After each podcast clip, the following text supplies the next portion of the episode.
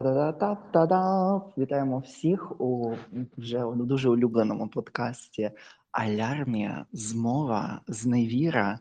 І сьогодні в нас дуже дуже класна рубрика Діаспора, котра є за підтримки проєкту Україна in Deutschland.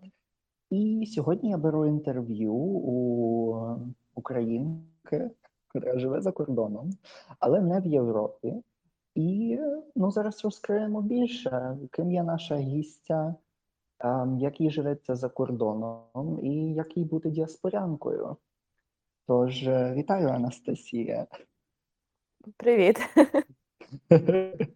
Е, ми знаємося не так багато. Ми познайомилися у Польщі зовсім трохи.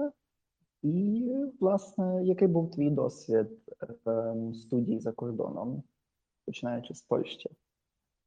Ну, а, дуже важко мені зараз, чесно кажучи, окреслити, яким був мій досвід, тому що а, виїхала я у Вроцлав е, ще тоді, коли мені було 17 років, тобто не не зовсім сформована була моя особистість, але чомусь хотілося виїхати кудись десь далеко, побачити більше світу.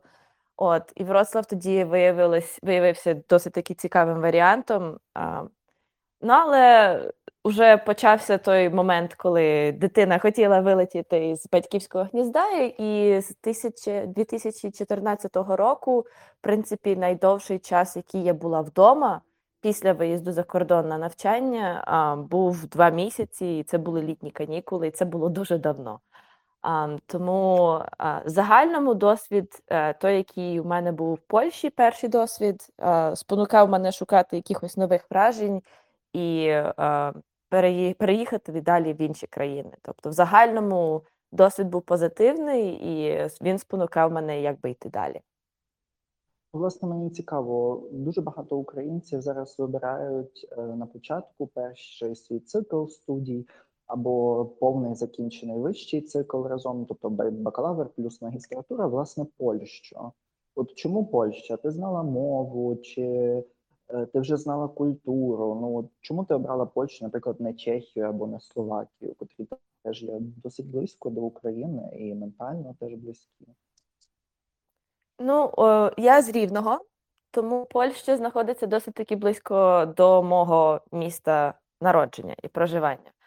І якби це був такий мейнстрімний напрямок для всіх дітей а, після закінчення школи їхати у Польщу вчитися, а там або Е, технічне училище або університет, або щось інше. За Чехію і за Словакію е, не настільки багато йшлося мови. І, наприклад, статистика з мого класу була така, що з 30 людей в моїй школі буквально 15 майже почали вчитися у Польщі після закінчення, троє поїхали у Францію, і одна дівчинка поїхала у Чехію. Тобто всі їхали, то чому би й мені не поїхати? А раніше, перед самим закінченням школи, я дуже не хотіла їхати у Польщу, тому що а, мені не хотілося вчити мову, мови я не знала, культури я не знала. Але потім, якось чим ближче до випускного, тим більше мені здавалося, що можливо це не такий вже й поганий варіант. Тому і мова швидко вивчилася, і культура е, теж е, вивчилася більш-менш. І е, виставили мене батьки у Вроцлаві аж бігом. Аж так, аж гай гудить. Угу. Ну, дуже файно. Е, Після Польщі, якщо не помиляюсь, ти трохи вчилася, студіювала у Чехії. Чи я помиляюсь? Було таке. А, Було діло, це був такий перехідний. Спіткнулась. А, Об Прагу, об Чехію. Був, Було таке діло після закінчення університету у Польщі, Вроцлавський університет, факультет біотехнології. А, Треба було думати, що робити далі, і в зв'язку з тим, що якби мій перший раунд заявок на магістерку і на доктора, докторантуру не сильно був успішний то Прага була таким а, перехідним періодом, де я провела три місяці а, як практикант в інституті фізичної хімії а, і дуже багато чого навчилася. Але поки я сиділа там у Празі, я активно шукала інші варіанти, де б можна було навчатися. І під час моєї практики інтернатури а, я отримала пропозицію від університету у Калгарі, що в принципі а, звелося все до того, що я зараз у Канаді. Файненько. Ну тоді я ще запитаю перед переходом власне до докторату і таких досвідів е, вже як діаспорянки, то чому, наприклад, не залишитися у Польщі? Близько України були можливості теж потрапити на магістратуру, е, чи для, для тебе ще це не було таким відкритим на той момент? А, на той момент мені здавалося, що варіанти магістратури у Польщі були досить обмеженими. Там був раунд стипендій для тих, хто не є громадяном Європейського Союзу. Я його пропустила. Були раунди стипендій для інших університетів по Європі. Я їх не отримала. А, а у мого тата не лишалося збережень, не лишалося фінансових можливостей для того, щоб спонсорувати мені і магістерку, тому треба було шукати якісь варіанти, де навчання було б або безкоштовним, або уже зі стипендією. Тому Польща, якби з чисто економічних причин, виявля... ну, видавалася не таким хорошим варіантом. Ну і плюс. Залишитися у Польщі, наприклад, і вже йти на роботу після тієї освіти, яку я отримала, виявилось, що нам дали освіту, після якої роботу в Польщі знайти дуже важко. Таку, От, щоб власне. повністю угу, Хотів таку, щоб повністю давала. Угу. А, бо Ну, Мені якраз трошки більше пощастило, ніж тобі, але я скажу після Мгм. тебе. Добре. Перше заняття. Ми приїхали, перший курс, всі зелені, всі щасливі, е, зацікавлені, бо доросле життя університет. Нам заходить куратор нашого року і каже: ви почали вчитися на студіях, після яких тут у вас роботи не буде. Ми такі, ага, ну класно, три роки веселих пригод на нас чекають, а після того не зрозуміло що. А, тому якби після закінчення бакалаврату були варіанти роботи там а, в фармацевтичних компаніях, там десь на заводі, або там а, мішати різні чайові збори. Але в зв'язку з тим, що вклалося в, то, в, ту програму стільки сили, стільки фінансів, якби йти на зарплату на 2000 злотих за місяць вже видавалося не дуже приємною опцією. Тому треба було шукати щось іти далі, бо а, дуже фруструвало такий, ну, такий напрямок а, перспектив був не сильно задовільний. Я якраз цим тільки скажу, що приблизно 2000 злотих на той час були майже 500 євро. Зараз це вже ж нижче, бо е, Мгм. зараз сильна е, інфляція. Ну, мій досвід був таким, бо я теж вчився у Польщі, у тому самому університеті, де йти, у Вроцлаві, і мені пощастило, я потрапив двічі на стипендію. Вперше я потрапив на Терас Вроцлав, це одне місце. Е, На мій рік був е, на цей факультет, і я його власне отримав. І вдруге мені пощастило, е, ну як пощастило, я вже дуже багато напрацювань мав тоді у Вроцлаві, і я потрапив тоді на Банаха. Там було дуже добре дофінансування. Там, якщо не помиляюся, то вони давали 2000 злотих на місяць, тобто це було досить таки достатньо. Плюс в мене вже була стабільна робота в рітейлі, і плюс ще праця на університеті, так що взагалі грошово все складалося досить таки добре.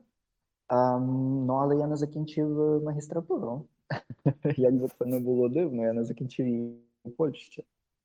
Власне, через те, що ти сказала, що Польща має дуже багато опцій ем, власне магістратур і також бакалавратів, але дуже часто це не є прикладним до життя. Тобто потім знайти працю там, де ти реально би займався тим, ем, чим ти займався цій царині, досить складно. А тим паче в мене була взагалі медична біотехнологія.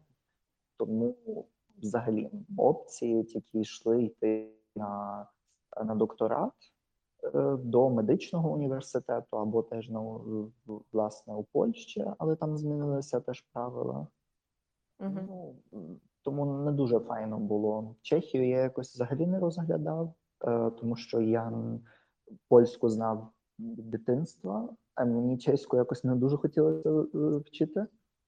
А цей, е, не знаю, мене випадково занесло до Німеччини. От прям в прямому сенсі цього слова. Мене просто реально як е, Дороті Гейл просто е, це будиночком занесло випадково до Німеччини.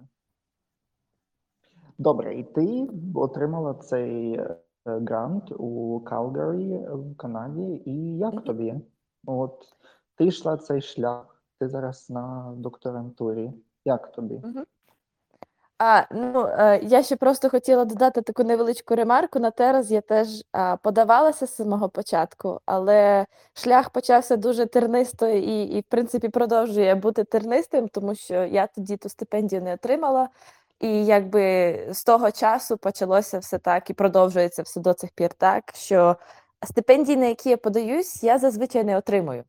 І, в принципі, ця статистика нормальна серед студентів, серед всіх, які подаються на стипендії. Але просто якщо хтось думає, що стипендію отримати легко, то Данило тут виключення з правила, і е, великий молодець, що взагалі ці стипендії отримав, бо це непростий процес, і дуже багато критеріїв використовується для того, щоб вручити якесь дофінансування, тому не завжди з цим так щастить.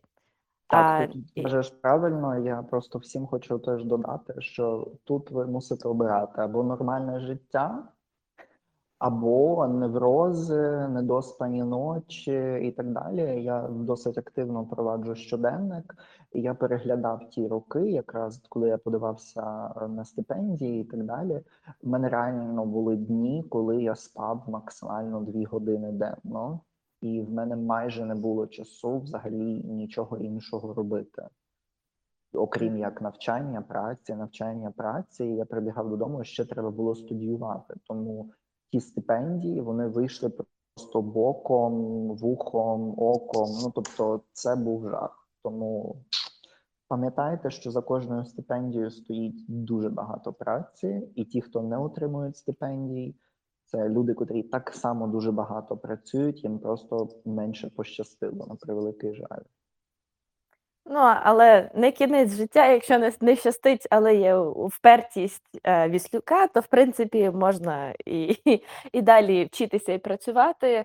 В університеті Калгарі е, є така система, що магістерка і докторантура зазвичай гарантовано оплачується твоїм науковим керівником. Тому, коли я сюди приїхала, у мене вже була стабільна зарплата, невисока 25 тисяч доларів у рік канадських з яких 13 у мене йшло на оплату навчання в університеті.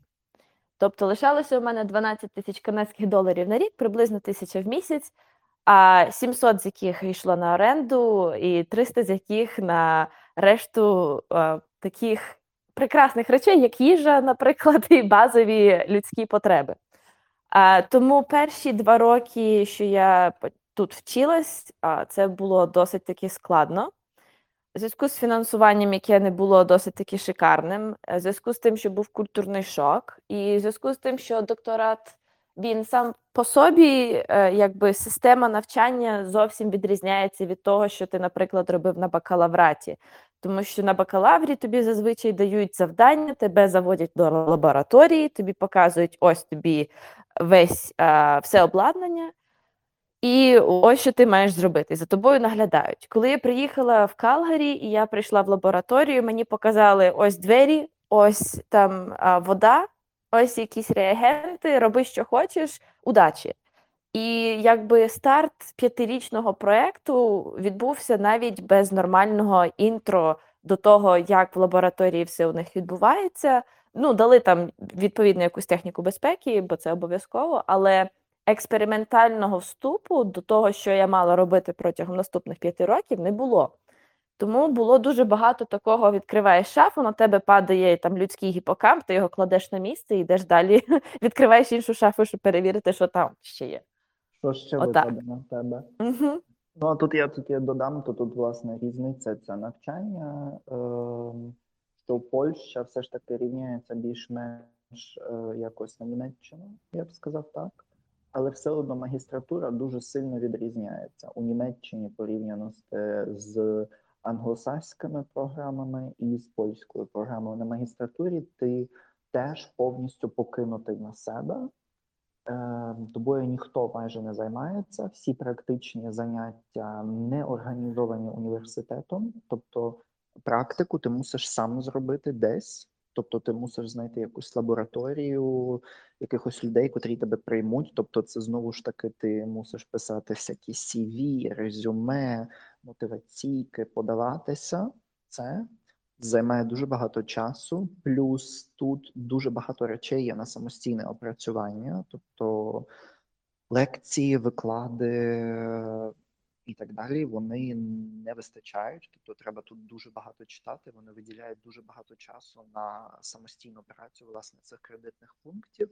Ну і з таких речей, що я би ще додав, тут дуже сильна ієрархія. Я не знаю, як у Канаді, але все ж таки, при всьому при тому, що у Німеччині вони намагаються бути ближчими до студентів, але вони дуже мають е, ну все ієрархічно. Тобто ти декотрих речей просто не перескочиш через свою голову, яким би ти класним не був, якщо в тебе немає доброго патрона або патронки. А як це у Канаді, власне? А, У Канаді, в принципі, а, все виглядає збоку, здалека, все виглядає, ніби е, професор і студент, найкращі друзі. Вони можуть зустрічатися на вихідних там на шашлик або на барбекю. Вони можуть там ходити разом на різні івенти поза роботою. Зазвичай такого не відбувається, але можливості є, і в принципі професори завжди хочуть здаватися дуже відкритими і доступними. Але є такі, такі неписані правила, згідно з якими є когорта людей, така елітна група студентів, яка може там а, брататися і а, заводити собі друзів серед професорів. А решта студентів, в принципі, не матиме ніякої можливості з там професорами чи постдоками знаходити спільну мову, особливо якщо це інші лабораторії, якщо це інші а, research teams, тобто наукові групи. А, Тому якби збоку здається, що все класно, можеш підійти до будь-кого, взяти їх за плече і спитати Ей, друже, як справи, але насправді є такі. Насправді, це не так.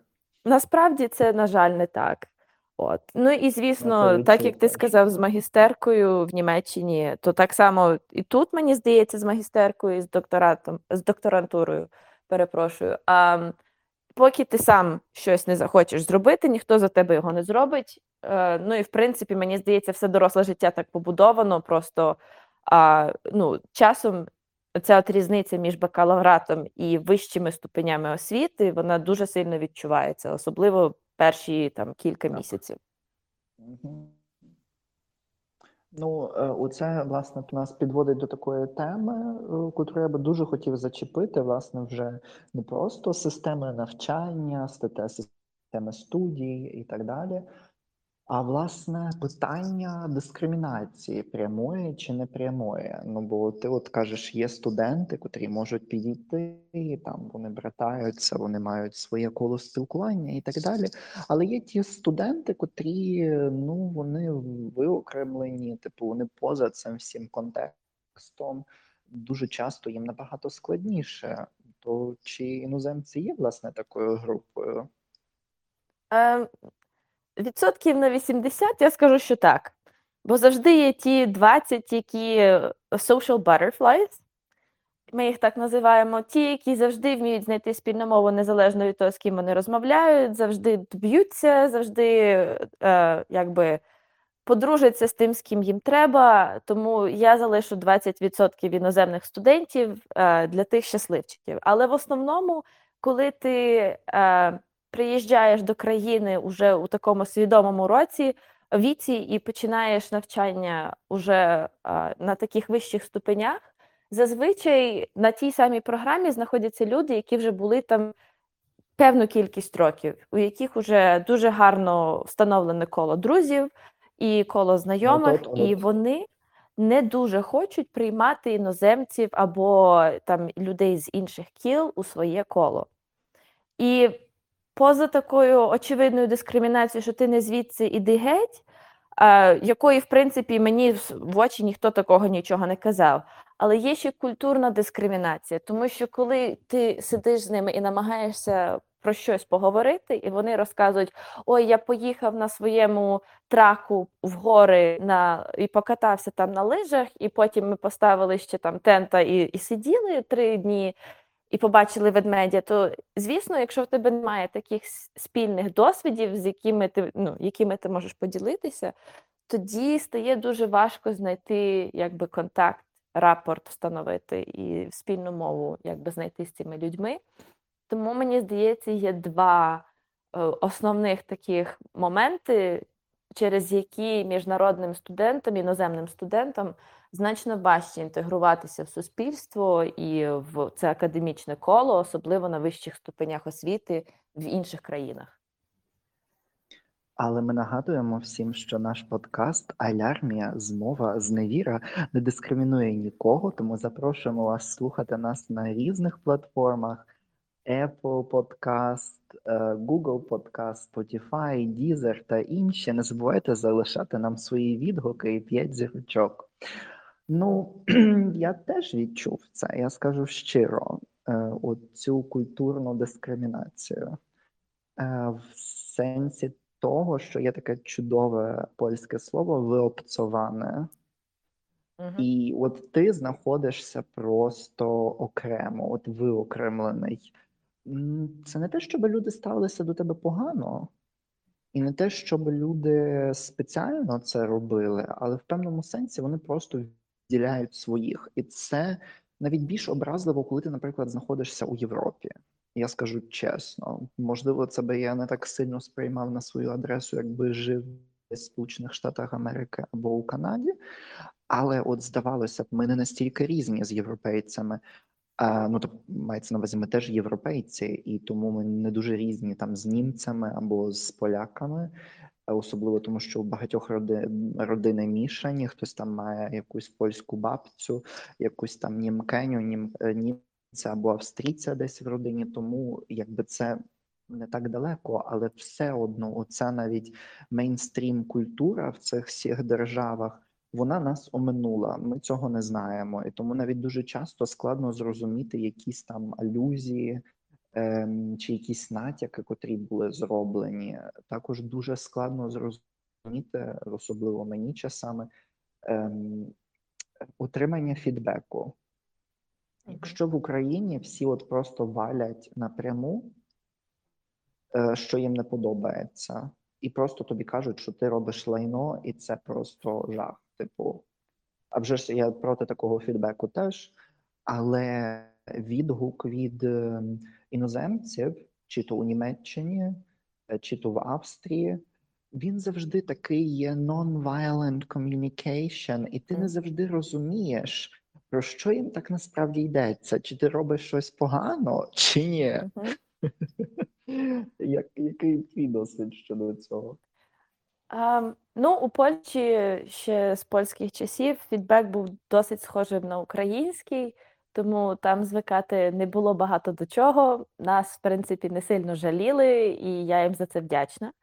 А так само було у Чехії, якщо щось було неправильно, то нам відразу все говорилося. Ну але в Канаді, а, звісно, direct versus indirect language. А це якби перше, що мені кинулося в очі, що все дуже гарно, все прекрасно, от тільки оце от було б поміняй і було б ще краще. Тобто я це називаю sprinkle shit with sprinkles або cover shit with sprinkles. А, Тому навіть якщо якість твоєї роботи просто ну нижче немає куди, вони все рівно знайдуть щось хороше, щоб а, тобі якби не зовсім зруйнувати твоє его і самооцінку. І в принципі, я вважаю, що це непоганий спосіб, якби допомогти людям покращити якість своєї роботи і так далі, розвиватися. Але от коли ти приходиш з культури, коли тобі, коли ти звик до прямого фідбеку, коли тобі кажуть, що все добре, але ти думаєш, що все добре. І нічого, ніякі, але ти вже далі не чуєш. А Мені, в принципі, пощастило з тим, що я завжди переживаю. Тобто, навіть коли мене хвалять, я завжди переживаю, можливо, вони брешуть. а, Такий а, синдром самозванця, imposter syndrome. І тому якби до такого фідбеку мені не, не довелося звикати, не було там якоїсь кризи чи ще чогось. Але от завжди є десь в глибині душі такий от невеличкий черв'ячок, який говорить, що сказали, що все добре, але може все не добре. Тому ам, якби не знаю. Мій досвід з indirect feedback то теж досить такий цікавий був. Ну ем, тут можу сказати одну річ: що якщо indirect feedback є дуже е, типовим для англомовного суспільства, для німецькомовного суспільства ем, тут немає direct, indirect, тут буває lack of feedback. Е, В мене була така ситуація, що ем, я робив research project в одній, е, в одній лабораторії, де все було чудово і так далі. Але потім, якби вже набагато пізніше я дізнався, що були речі, котрі я мусив зробити краще, ніж е, те, як я їх зробив. Але це вже відбулося після того, як я пішов з того проєкту. Це звучить Ні в дуже пасивно-агресивно. Так, Е, це досить таке типово, я чую від багатьох своїх знайомих. Тобто, в мене, слава Богу, там це не попсуло жодних реляцій і так далі. Ми це все обговорили. У нас все супер закінчилось, але є багато знайомих, котрі кажуть, що вони приходять, просять про цей фідбек. Вони просто кажуть це напряму. Е, Типу, ну от скажіть, як є. Їм кажуть, все супер, ти про що? Чудово. Потім отримують транскрипт, і там, наприклад, за німецькою системою в них стоїть два з половиною. Тобто найвища оцінка 1,0, найнижча оцінка 5. Тобто ти якраз в половині знаходишся. Ну, тобто, все не було так супер. Тобто, дуже дуже пасивно е, це і пасивна агресія, і дуже часто, що, типу, якщо ти робиш помилки, that's your own shit. М, Типу, Розумію. ти Це як мусиш сам токсична якось дівчина. розібратися. Так, приблизно так. Ну або токсичний хлопець. Ну, е, але цей, е, от тут дуже важливий момент. Ми тут вже завужуємося, завужуємося з цими всіма речима. Ам, Ми знаємо, що стать, колір шкіри дуже сильно впливають все ж таки на суспільство і на те, як суспільство реагує на тебе, як ти реагуєш на це суспільство. Ну і от питання таке: ем, як тобі? От ти українка? Е, ну я не буду стверджувати власне твоє національність, бо я на кінця знаю, але власне громадянство українське. Е, Ти є жінкою з білою шкірою. Як тобі було, як тобі є жити у Канаді? Як ти би могла порівняти цей досвід з європейським досвідом? Чи ти колись відчула, що ти була дискримінована певним чином? Це е, як би то loaded, це дуже велике питання з багатьма аспектами і е, різними кутами, різними точками зору. Мені, в принципі, ще пощастило, Мені тому що найцікавіше твій досвід. От, власне, ти як себе відчула, твої емоції? Як, um... от як ти це відчула? Зараз у Канаді взагалі дуже сильно акцентується equity, diversity and inclusion, так?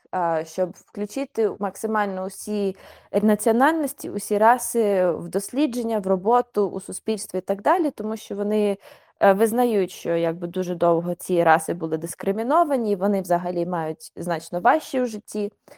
Е, Мені, в принципі, пощастило у тому, що, звісно, англійська моя акцентована, але принаймні здалека я виглядаю як канадка, тому що я біла. Ще й у мене прізвище закінчується на чук, а тут половина в Альберті теж у них прізвище закінчується на чук, бо українського походження дуже багато. Ем, але я зустрілася з таким цікавим моментом, що дуже багато, наприклад, е, людей з іншим кольором шкіри вони переїхали сюди кілька поколінь тому. І, ну, наприклад, е, люди з Індії, які приїхали три покоління тому, вони все ще виглядають як індуси, зрозуміло, е, три покоління по тому, але вони мають повністю тут сім'ю, вони мають машину і вони мають повністю облаштоване суспільство.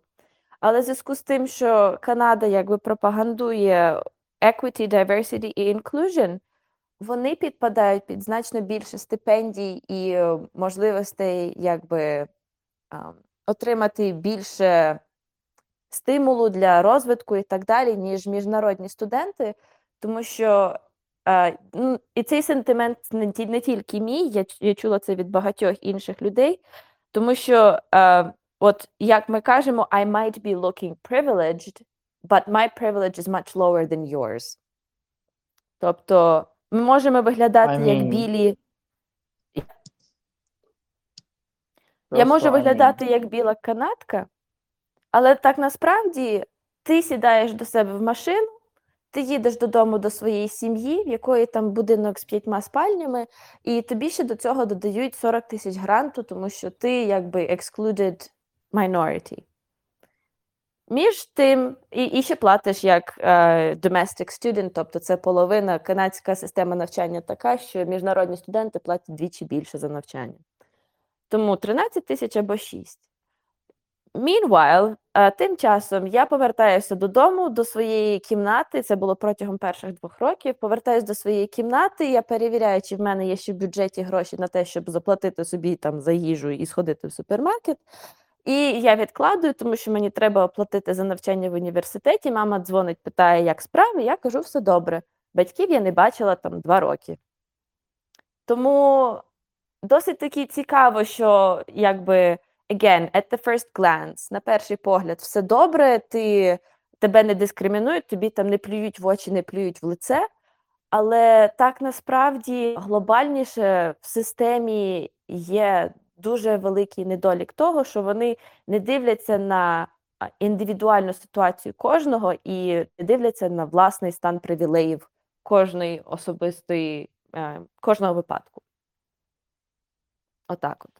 Ну, я з цим теж зустрівся кілька разів. Це була дуже дивна ситуація. Раз це було у Польщі, е, бо в мене є польське походження, в мене польська, ну якщо так порівняти, скажімо, вона наближена до е, тих нейтів спікерів, котрі народилися власне у Польщі. І от все добре до моменту, доки не чують імені прізвища. Тільки почули ім'я прізвище, вже все. Типу, ти в іншій групі, в іншій категорії. Типу, ти вже іноземець, все, типу, папая. Ем, таке було навіть коли мені вдалося, незважаючи на те, що тим паче в Польщі суспільство досить сегреговане, е, і молодь е, вже зовсім інша, ніж люди, котрі народилися ще за польською комуністичною за соціалістичної Польщі, вони е, там от були вибори, мене там обрали до парламенту студентського, мене там обрали до ради кіл наукових. Я потім був е, головою е, цієї ради кіл наукових. Ну тобто мені вдалося багатьох речей досягти, але в моменті, коли я, наприклад, приходив і мусив звітувати там перед проректором або перед людьми з адміністрації, то вони не просто дивилися на мене так, але вони завжди такі. Типу, Мгм. ти тут тільки на хвилю. Типу, не, не, не треба нас оце завантажувати працею. Ти зараз нас завантажуєш із серією над проблемами, потім поїдеш, ну, типу, попустись.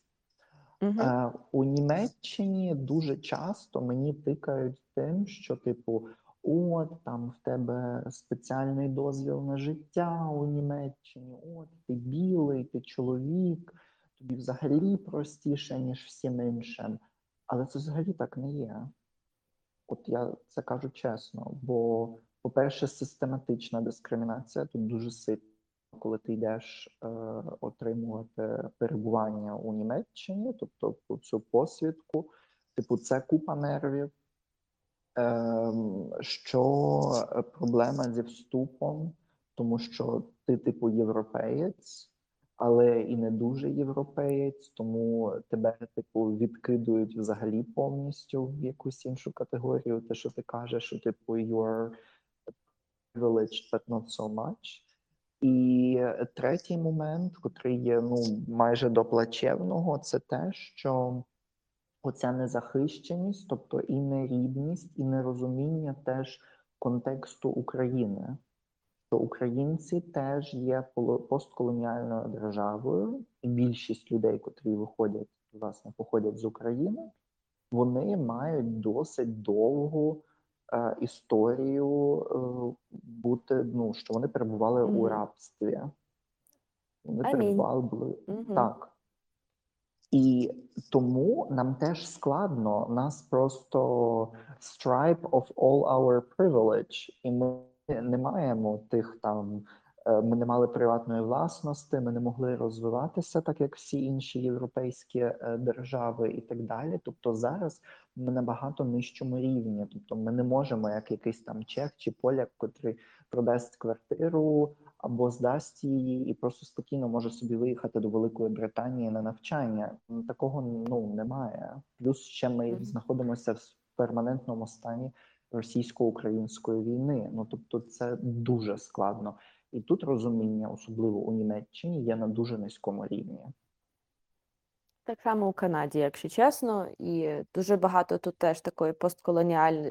постколоніалістичної а, е, розмови, бесіди проводиться в зв'язку з тим, що тут дуже багато людей чор... чорношкірих, є теж дуже великий конфлікт з корінним населенням, і дуже багато такої риторики є, що ти білий, твої предки, скоріше за все, там вбили мою бабцю, і ти винний, ти наш опресор, грубо Так. кажучи.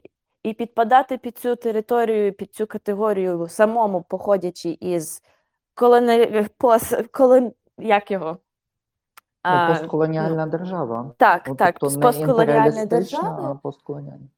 Е, Це якби це дуже образливо і небажання людей віднестися до того болю, з яким іноземці можуть приходити до твоєї країни, і просто класти всіх до одного коша і називати тебе імперіалістом.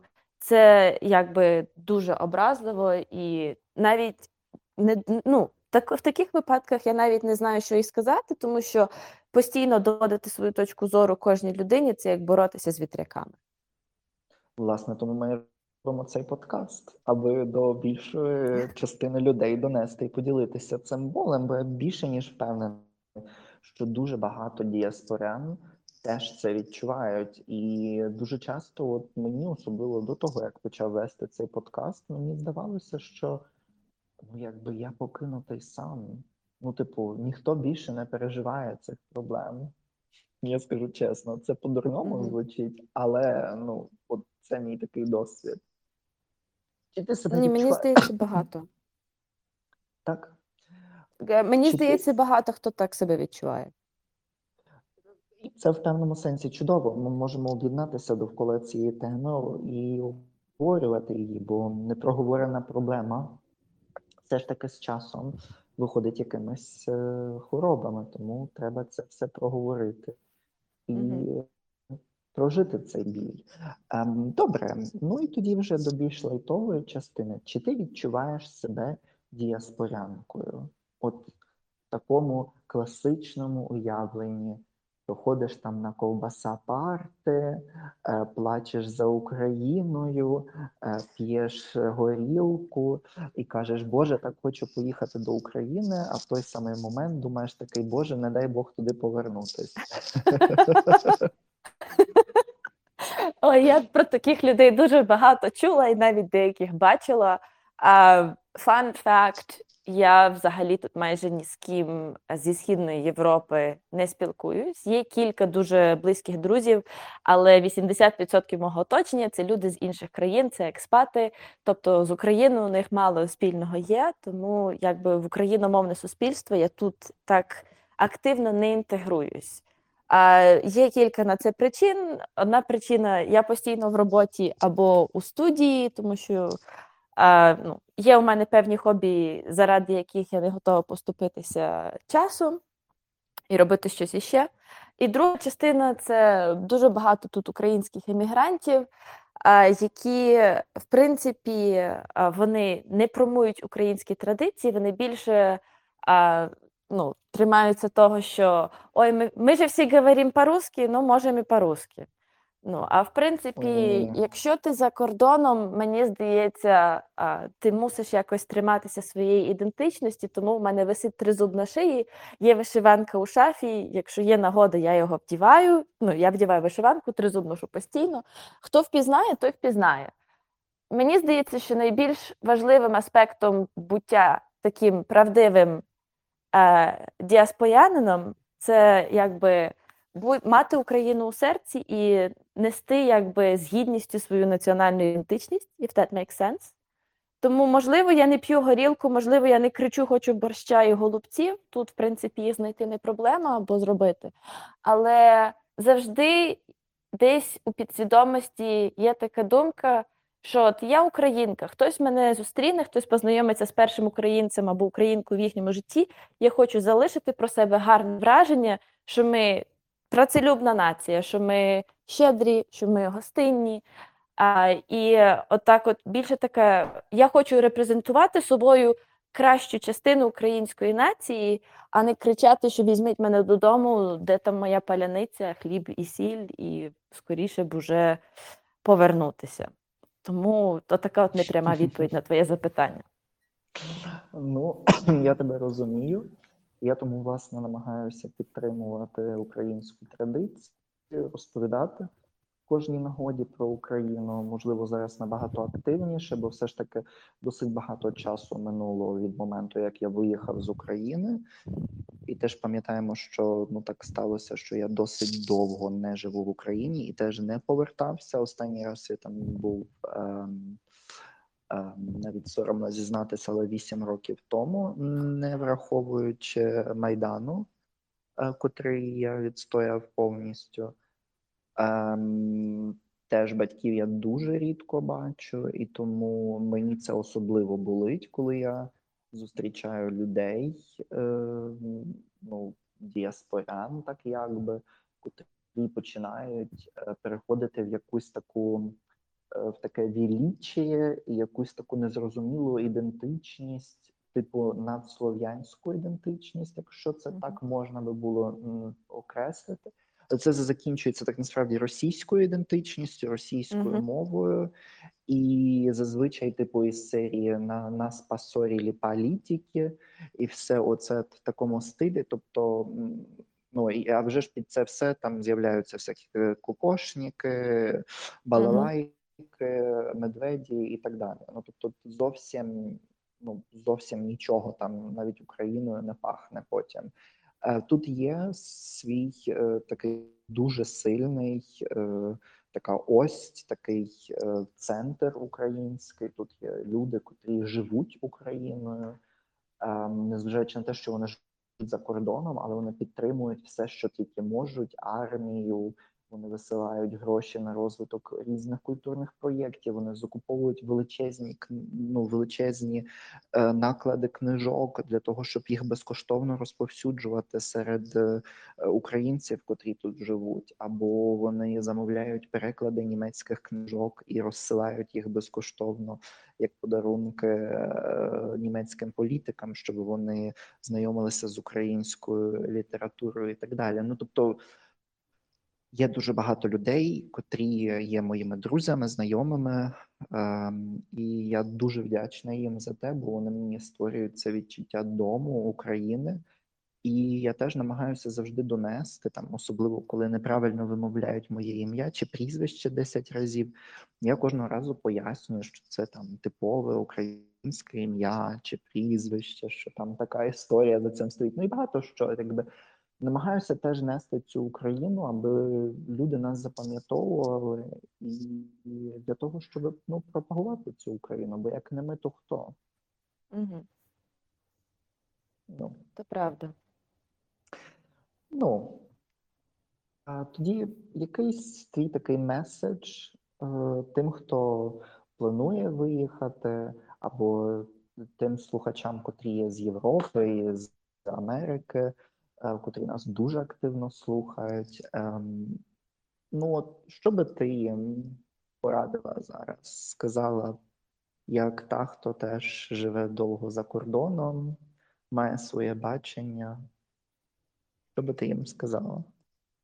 Ну, якщо уніфікувати е, таргет аудиторію е, і е, сказати щось для людей, які і хочуть виїхати, і вже давно виїхали, або батьки, яких виїхали за кордон, А, тобто, в принципі, ті думки, яких знаходяться з України, але фізично вони можуть бути вже десь де-інде. Um, stay with an open heart. Але, тобто, лишайтеся відкритими в глибині своєї душі, відкритими до нових е, досвідів, до нових емоцій, до того, що якби біль інших людей ви ніколи не зрозумієте повністю, але завжди потрібно бути готовим, що ваша точка зору і ваше бачення ситуації воно не одне таке. Um, і, в принципі, майте в собі оцю тверду кістку, якби твердих принципів, моральних якихось звичок, устоїв um, на майбутнє. Um, і взагалі тримайтеся своєї ідентичності і тримайтеся своїх core values, але будьте відкритими до того, що світ повний інших людей з іншими досвідами, з іншими типами болю і з іншими переживаннями. Якось так. Власне, я би хотів ще додати твій приклад. Е, Настільки, наскільки я пам'ятаю, ти робила або робиш такий один волонтерський проєкт е, зі своєю колишньою школою, так? Було. Е, і, в принципі, ще є. Зараз уже не так активно, але е, почалося все під час першого локдауну. Я написала своїй колишній класній керівничці, вихователю. Е, у нас це вихователі були. І я спитала, як ви там, що ви там? І вона сказала, що от зараз мій 10 клас, вони збираються вже щось робити зі своїм життям, і вони не знають, що з ним зробити. Тому ми зустрілися тоді перший раз через Zoom, і з'явилася ідея розмовляти з ними англійською для для того, щоб вони могли якби use their language skills і вживати їх у нормальному, не шкільному, не класному середовищі, де їх там б'ють по пальцях за кожну граматичну помилку. А, І тому це все вилилося в те, що я написала сім'ї меценатів нашої школи панові Юрієву Гуцулякові, і він проспонсорував настільні ігри англійською мовою, які були доставлені до моєї школи Рівненської української гімназії. І весь наступний навчальний рік, кожні вихідні, діти або зустрічалися, щоб грати у ці ігри, або зустрічалися, щоб балакати зі мною через Zoom. І навіть вийшло так, що тоді вже 11 клас е, долучив тодішній 9 клас, та групка трошки виросла. А, І якби ми разом знайшли дуже гарну спільну мову. Я оце коли приїжджала додому, зустрічалася з 10 класом, і ми досить таки спільно ще підтримуємо ще тісний контакт. Тому, коли у них є якісь запитання або вони хочуть зустрітися, ми все ще зустрічаємося, ми все ще балакаємо. От я сподіваюся, цей проект якби підтримувати, і я хочу, щоб він далі функціонував. Тому я сподіваюся, ми зможемо якби залучити нових дітей, нові класи і надалі якби підтримувати цю ініціативу. Ну і це власне такий чудовий приклад того, як можна жити за кордоном і при тому при всьому докладатися до розвитку українського суспільства, триматися своєї ідентичності, розповсюджувати це все. І я би тільки ще додав е, кілька слів такого меседжу для людей, котрі можливо планують виїхати. Ем, Подумайте кілька разів перед тим, як виїжджати. Я не відмовляю вас е, виїхати, але просто пам'ятайте, завжди тримайте десь це в голові, що жити за кордоном набагато важче, і для того, щоб досягти чогось, а не просто заробити свою собі на хатинку в Україні і повернутися, а власне того, щоб досягти чогось, це. Це складно людям, котрі живуть вже у цих державах, а нам це в 10 складніше.